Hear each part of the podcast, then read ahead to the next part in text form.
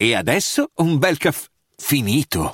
Perché rischiare di rimanere senza caffè quando puoi abbonarti a Caffè Borbone? Prezzi vantaggiosi, costi di spedizione inclusi, tante possibilità di personalizzazione e l'abbonamento lo sospendi quando vuoi. Decidi tu la frequenza, la qualità, scegli tra le cialde e capsule compatibili e crea il tuo mix di gusti e miscele. Mai più senza caffè con l'abbonamento Caffè Borbone. Tutte le info su caffèborbone.com. Il caso Klinger si presentò subito come un caso difficilissimo. È successo che qualcuno nel Milano del 92 si è organizzato per compiere un delitto perfetto. Io ero in ospedale, ero in guarda, sono stato raggiunto da una telefonata di mia moglie che diceva che la polizia cer- mi cercava per qualcosa che riguardava mio papà. Arriva un killer e gli spara tre colpi. Lo colpisce al torace e al volto e il professore in pochi secondi muore. Perché è rimasto importante? Perché era una bella persona. Roberto Klinger è un buco nella storia di Milano ed è un buco che ancora non si è rimarginato. Sky Crime presenta L'omicidio del professor Roberto Klinger. Parte prima.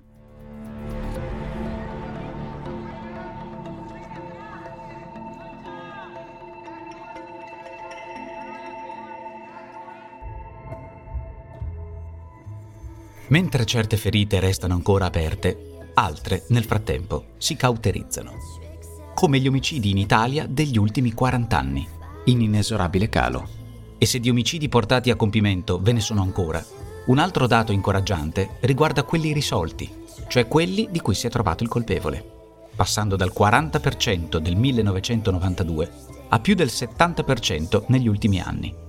Complici alcune leggi approvate nel 1991-92 che hanno incentivato la collaborazione dei pentiti, o la nascita nel 1995 dell'unità per l'analisi del crimine violento, capace di usare in modo armonico e complementare tutte le tecniche e metodologie della criminalistica, della medicina legale, della psichiatria forense e di quella comportamentale.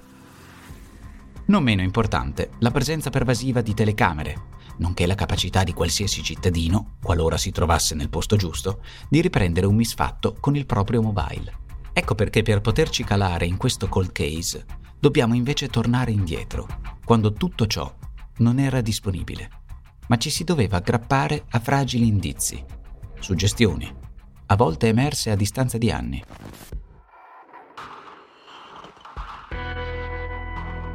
E allora addentriamoci nel caso Klinger, assieme a Matteo Caccia e ai giornalisti, poliziotti, avvocati e coprotagonisti di questo cold case.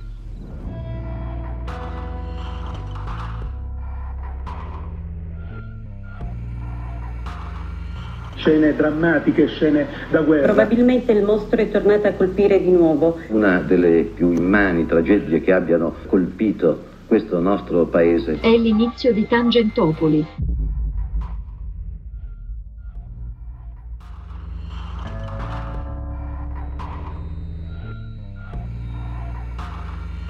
Il 1992 è un anno particolare per il nostro paese. Di, di fatti clamorosi ne avvengono molti. Tra questi c'è quello che vede coinvolto suo malgrado un medico di fama internazionale, il 68enne Roberto Klinger. Non è facile accettare quello che accade al professore, così lo chiamano tutti, il 18 di febbraio di quell'anno nel quartiere milanese di Porta Romana. 18 febbraio 1992, in via Muratori, intorno alle 7 del mattino, il professor Roberto Klinger, che abita lì, esce di casa con il suo cane, lo porta a passeggiare Uh, rientra dopo circa un quarto d'ora, saluta uh, la moglie e uno dei tre figli che vive ancora con la coppia. A raccontarci la mattina dell'omicidio è Massimo Pisa, scrittore che si è occupato di vari omicidi rimasti irrisolti nel Meneghino. Torna giù, va a prendere la sua panda, entra, mette un piede, non il secondo perché arriva un killer, arriva vicino al, professore a circa un metro di distanza e gli spara tre colpi.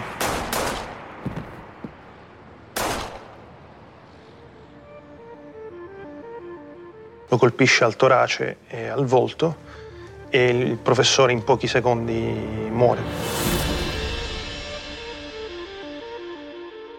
Milano è stato ucciso un noto medico, Roberto Klinger. In un agguato i killer lo hanno colpito con diversi colpi di pistola. Io venni a sapere della morte di Klinger nel modo in cui all'epoca, da giovane cronista di Nera, venivo a sapere eh, di quasi tutti i delitti o i fatti di Nera che si verificavano in città, e cioè dalla radio delle forze dell'ordine. Lui è Luca Fazzo, giornalista della testata Il Giornale dalla fine degli anni Ottanta si occupa di cronaca giudiziaria. Il giorno prima, per esempio, dalla stessa baracchina, in redazione avevamo saputo dell'arresto di Mario Chiesa, il presidente della Baggina preso con la uh, mazzetta che darà il via all'operazione Mani Pulite. Salta in bicicletta, che era il mio mezzo abituale di trasporto, e da casa mia, che era a Porta Ticinese, a Porta Romana credo che ci misi dieci minuti. La notizia arriva poco dopo a Marco Klinger, uno dei tre figli della vittima.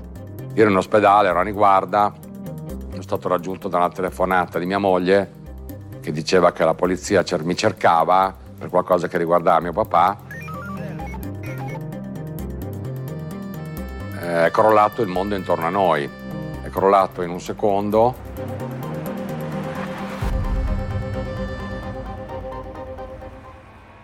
Io sono arrivato penso pochi minuti dopo, mezz'ora dopo quello che era successo al massimo, ma non, eh, non mi sono fermato davanti alla macchina, l'ho vista di, di sfuggita, da lontano non si vedeva niente e la mia prima preoccupazione era quella di salire dalla mamma, forse non ero tanto pronto a vedere mio papà.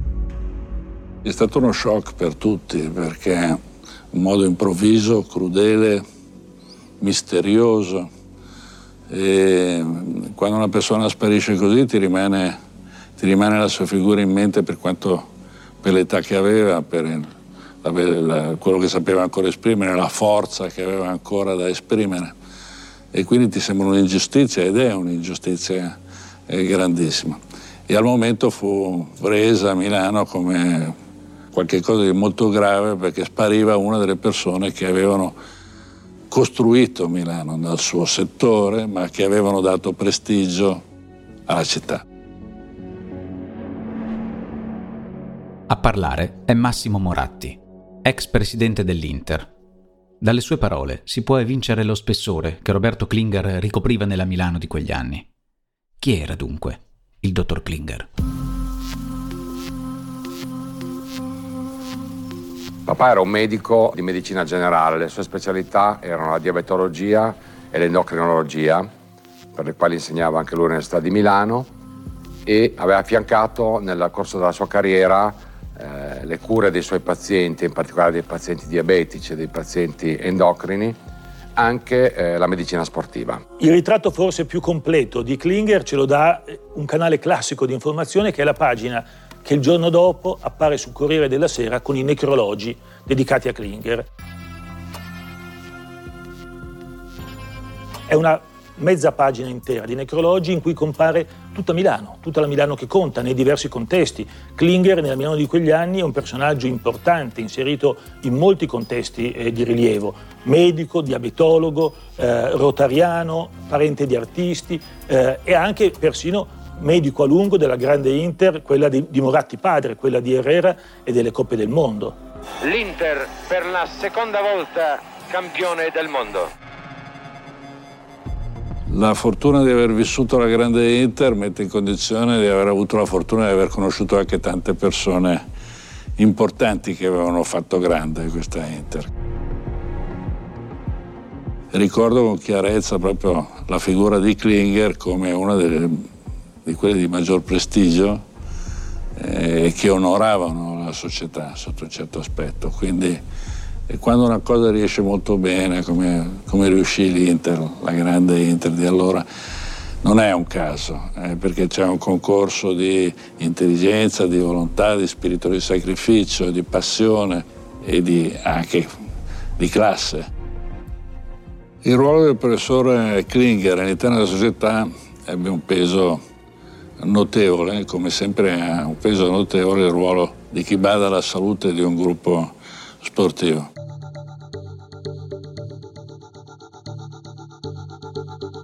Il professor Klinger era stato un medico all'avanguardia nell'alimentazione sportiva, aveva introdotto eh, diete particolari ed era stato un periodo in cui lui aveva rivoluzionato il settore. Già il discorso dell'alimentazione è sempre sembrato nuovo nelle squadre di calcio. E quindi detto negli anni 60 era veramente il primo e fu molto importante, specialmente nei ritmi di, di queste squadre che avevano partite importanti da fare infrasettimanali, l'idea dell'alimentazione eh, fu qualcosa di nuovo ma assolutamente adatto e utile per il rendimento della squadra. Un altro ambito sportivo dove Klinger porta le sue conoscenze medico-scientifiche è quello della pallacanestro. Diventa medico sociale del Basket Cantù, un'altra squadra destinata a conquistare i maggiori titoli a livello europeo e mondiale. Rimbalzo di Riva, lotta Riva, serve Kupek, è la vittoria! A parlarcene interviene Pierluigi Marzorati, ex capitano della squadra. Lo vedo proprio come se fosse adesso, perché apriva la porta, c'era sulla destra questa mensola con lo specchio, lui arrivava, buongiorno a tutti e gli scappava subito un sorriso. Mentre tutte le altre squadre facevano la grande squadra portando i giocatori già fermati, la grande forza nostra, che quando è arrivato il professor Klinger, e quindi nel 69, si è aperto questo famoso college di Cantù sul modello americano, cioè si andavano a prendere i ragazzi che venivano da tutta Italia e vivevano in questo college insieme dove al mattino andavano a scuola, al pomeriggio eh, c'era da studiare, poi alla sera c'era l'allenamento. Quello che era importante per noi è che vedavamo in lui una, come un faro dall'esterno che ci proteggeva, ripeto, sotto l'aspetto medico, no? per qualsiasi problema, un raffreddore, un mal di stomaco. Lui sicuramente era la persona che tranquillizzava trovando la soluzione. I'm Sandra, and I'm just the professional your small business was looking for. But you didn't hire me because you didn't use LinkedIn jobs. LinkedIn has professionals you can't find anywhere else, including those who aren't actively looking for a new job but might be open to the perfect role, like me. In a given month, over 70% of LinkedIn users don't visit other leading job sites. So if you're not looking on LinkedIn, you'll miss out on great candidates like Sandra. Start hiring professionals like a professional. Post your free job on linkedin.com/people today. Roberto Klinger è un luminare della medicina. Ha un passato glorioso e non ha nemici. È un uomo distinto, schivo, educato. È legato alla famiglia e al suo lavoro. La mattina in cui viene ucciso ha con sé le bozze di un trattato di diabetologia che sta scrivendo. È assurdo che un uomo del genere sia finito vittima di un agguato così efferato. La polizia, arrivata sul posto, inizia le indagini e cerca di capire che cosa gli sia accaduto. Il caso Klinger si presentò subito come un caso difficilissimo. Ad accompagnarci passo passo attraverso il caso interviene la voce di Filippo Ninni, capo della Criminal Poll, nonché protagonista dell'indagine che scoprì gli autori del delitto Gucci. Nel 92 è capo della squadra mobile della Polizia di Stato. Un caso che mi ha colpito moltissimo, anche per il personaggio, soprattutto per il personaggio, e per come eh, si è verificato l'omicidio del professore. Si cercano ovviamente i primi testimoni, noi dobbiamo pensare all'epoca del 1992 in cui eh, la città era molto meno piena segnata dalle telecamere, cosa che oggi dà subito un altro impulso alle indagini. Allora non si poteva fare e quindi si ragionava su quello che c'era i bossoli per terra, il sangue, la posizione del, del cadavere, i primi testimoni.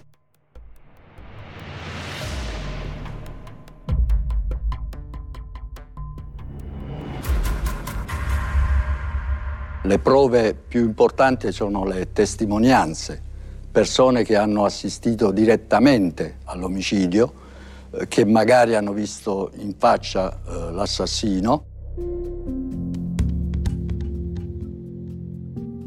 C'è una ragazza, una ventina d'anni, stava portando il suo cane a spasso, ha visto andare via una persona l'ha vista di spalle con un giubbotto, un cappotto color nocciola, beige, avana, una persona abbastanza alta ma non così alta. La ragazza lo vede andare via a passo svelto, dice lo vedo fuggire, lo vedo allontanarsi velocemente. La parola fuggire finisce a verbale. È una parola che pesa, due studenti che ugualmente erano lì eh, alle sette e mezza del mattino, l'orario in cui è avvenuto l'omicidio, hanno visto una persona invece che si allontanava dal luogo dell'omicidio, altezza 1,84 m con un giaccone marrone, girava subito a sinistra e spariva da, da via Muratori. Queste sono le uniche testimonianze che abbiamo trovato nell'immediatezza.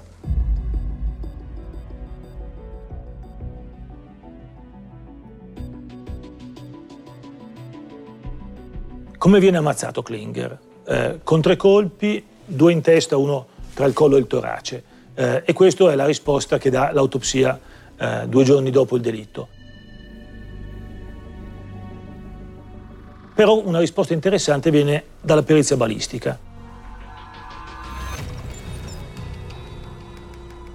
I colpi sono stati sparati a distanza ravvicinata per uccidere, il calibro dei colpi è un 7,65, l'autopsia e poi gli esami balistici fanno ipotizzare l'utilizzo di due eh, possibili pistole in alternativa fra di loro.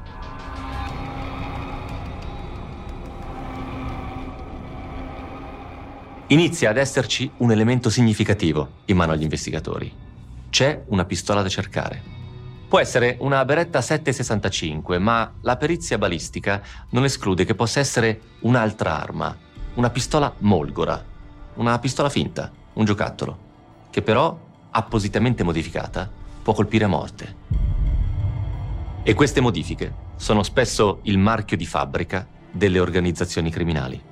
Trucchi, chiamiamoli, di questo genere sono stati usati in passato anche per eh, delitti eh, più importanti, nel senso che servizi deviati, apparati deviati, eccetera, per incasinare le tracce, per confonderle, sostanzialmente per depistare, possono aver usato uno strumento di questo tipo.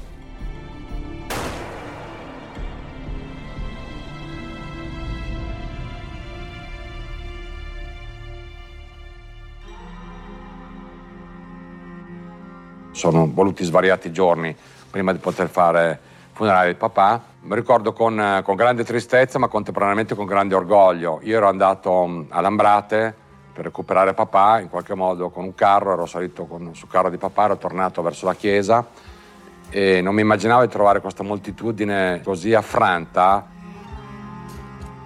Insomma, quella è la prima volta in cui mi accorgevo che ci fosse una partecipazione così, così importante, così imponente, così da un punto di vista mentale così profonda alla, alla scomparsa di mio padre. Ai funerali di Klinger ci fu una partecipazione importante di Milano, ma fu più la tristezza che, che il notare la grande partecipazione, insomma, la tristezza per una cosa così incredibile come quella che era successa. Quindi queste cose si, si ricordano, ma quello che rimane in mente era più la bellezza della persona che la tristezza di quel giorno. Io che ho cercato di essere dignitoso mentre da una parte avrei voluto scappare eh, perché mi faceva orrore solo il pensiero e mi sembrava ancora di vivere una situazione un po' falsa, un po' finta, un po' da film e quindi ho cercato di piangere poco, di fare da supporto ai miei cari.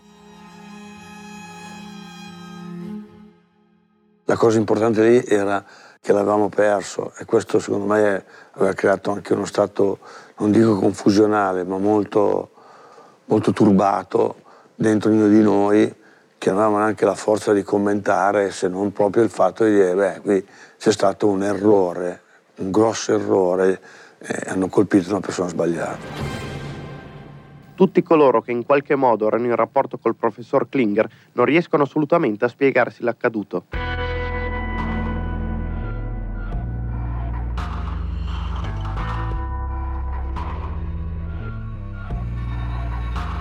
Mio padre, che è la persona considerata più retta del mondo, più regolare del mondo, una vita assolutamente, non dico scontata perché è una brutta parola, ma molto rigorosa, fatta solamente di lavoro, di noi, della mamma, eh, del cinema, del sabato, della partita, della cena fuori, ma solo insieme, della vacanza con noi. Cioè suonava molto strano che mio padre fosse potuto incorrere in una tragedia di quel genere. Tant'è vero che una delle prime ipotesi era stata quella di uno scambio di persona, come se papà fosse stato in qualche modo assassinato, che è una parola che non mi piace dire, eh, al posto di un altro. Il quartiere di Porta Romana è un quartiere storico, rispettabile. Il palazzo di via Muratori 29, quello in cui vive la famiglia Klinger, è un palazzo abitato da persone che possono essere entrate nelle mire di qualche malavitoso. Alcuni inquilini hanno vite particolari. Ci sono molti professionisti, tra cui anche medici e magistrati.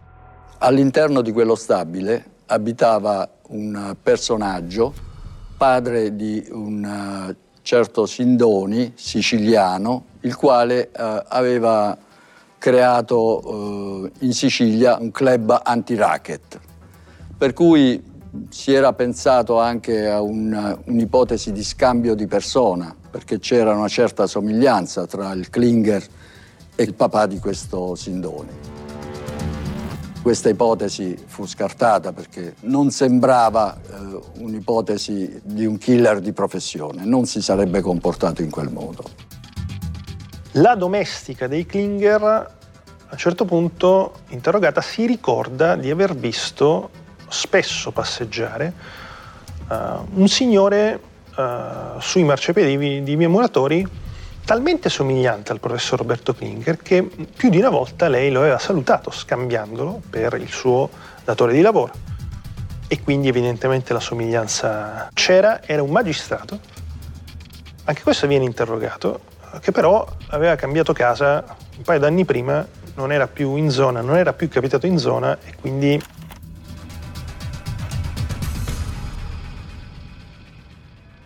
non abbiamo trascurato nulla. Si è pensato anche a una rapina. È possibile che sia stato eh, aggredito per derubarlo di qualcosa e che sia finito male? Da questo punto di vista salta fuori un precedente curioso.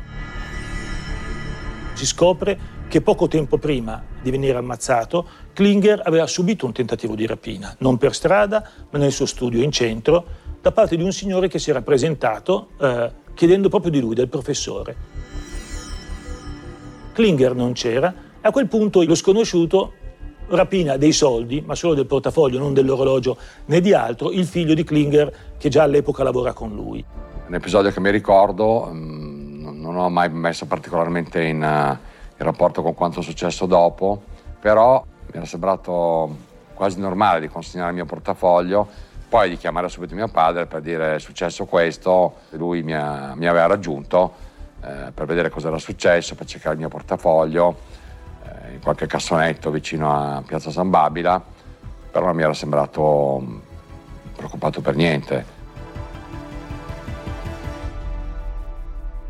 I giornali definiscono l'omicidio del professore un tragico rebus.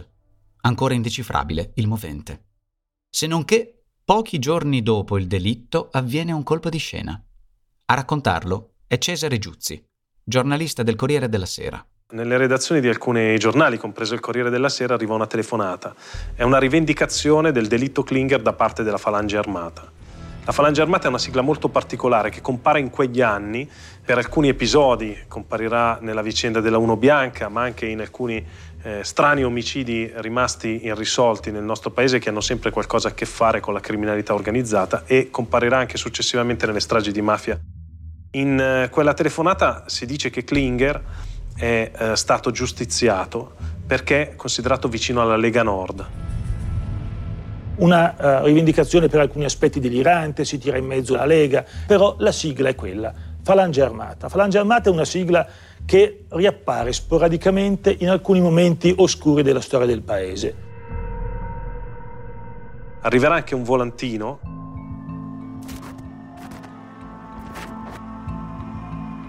però poi questo volantino a un'analisi più attenta risulta opera probabilmente di un mitomane perché viene sbagliato il nome Achille Serra, ex questore di Milano, che era ritornato in città proprio per indagare su questo delitto, viene confuso con Michele Serra, il giornalista di Repubblica.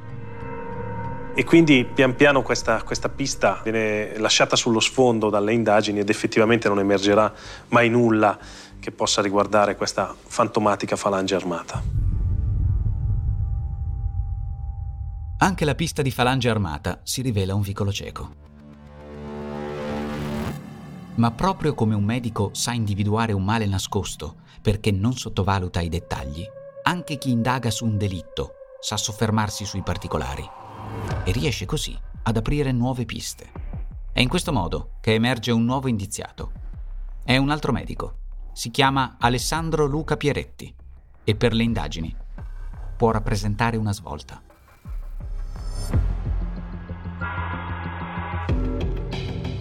Hai ascoltato Mostri senza nome, Milano, una serie Sky Crime.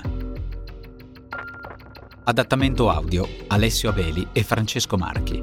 Voce Francesco Marchi. Produzione Voice.fm.